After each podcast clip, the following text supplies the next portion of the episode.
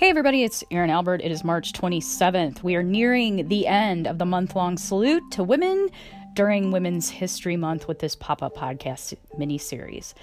Today, we, since we're getting near the end of this uh, pop up podcast mini series, and um, I'm grieving a little bit over it actually now that it's coming to the end.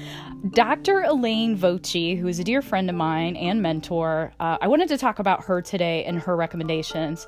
She was kind enough to send some inspiring things for this pop up podcast mini series when I put a call out to my network about resources and exciting things for women.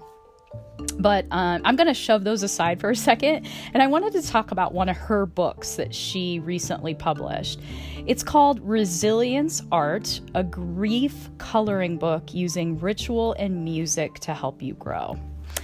If you are not familiar with Dr. Voci, she has uh, a practice and she also uh, does what's called death cafes. And I'm sure several of you have heard of what those are in the past.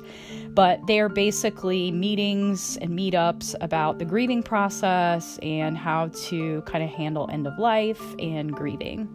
And so, one of the really cool things that she did from her work in death cafes and her counseling is put together what I think of as kind of an activity book, if you will, for lack of a better term, coloring book, poetry book, uh, kind of all rolled into one with this resilience art book. It's beautifully illustrated. Uh, she did a really nice job with it. And again, since this podcast is coming to the end, and uh, Dr. Voci works in the grieving process and letting things go, I thought it would be a great uh, thing to bring up as a resource today uh, for any loved ones in your life that might be working through the grieving process.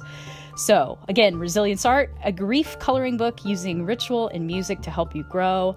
Dr. Elaine Voci, thank you so much for your mentorship and uh, being a huge uh, light in my life.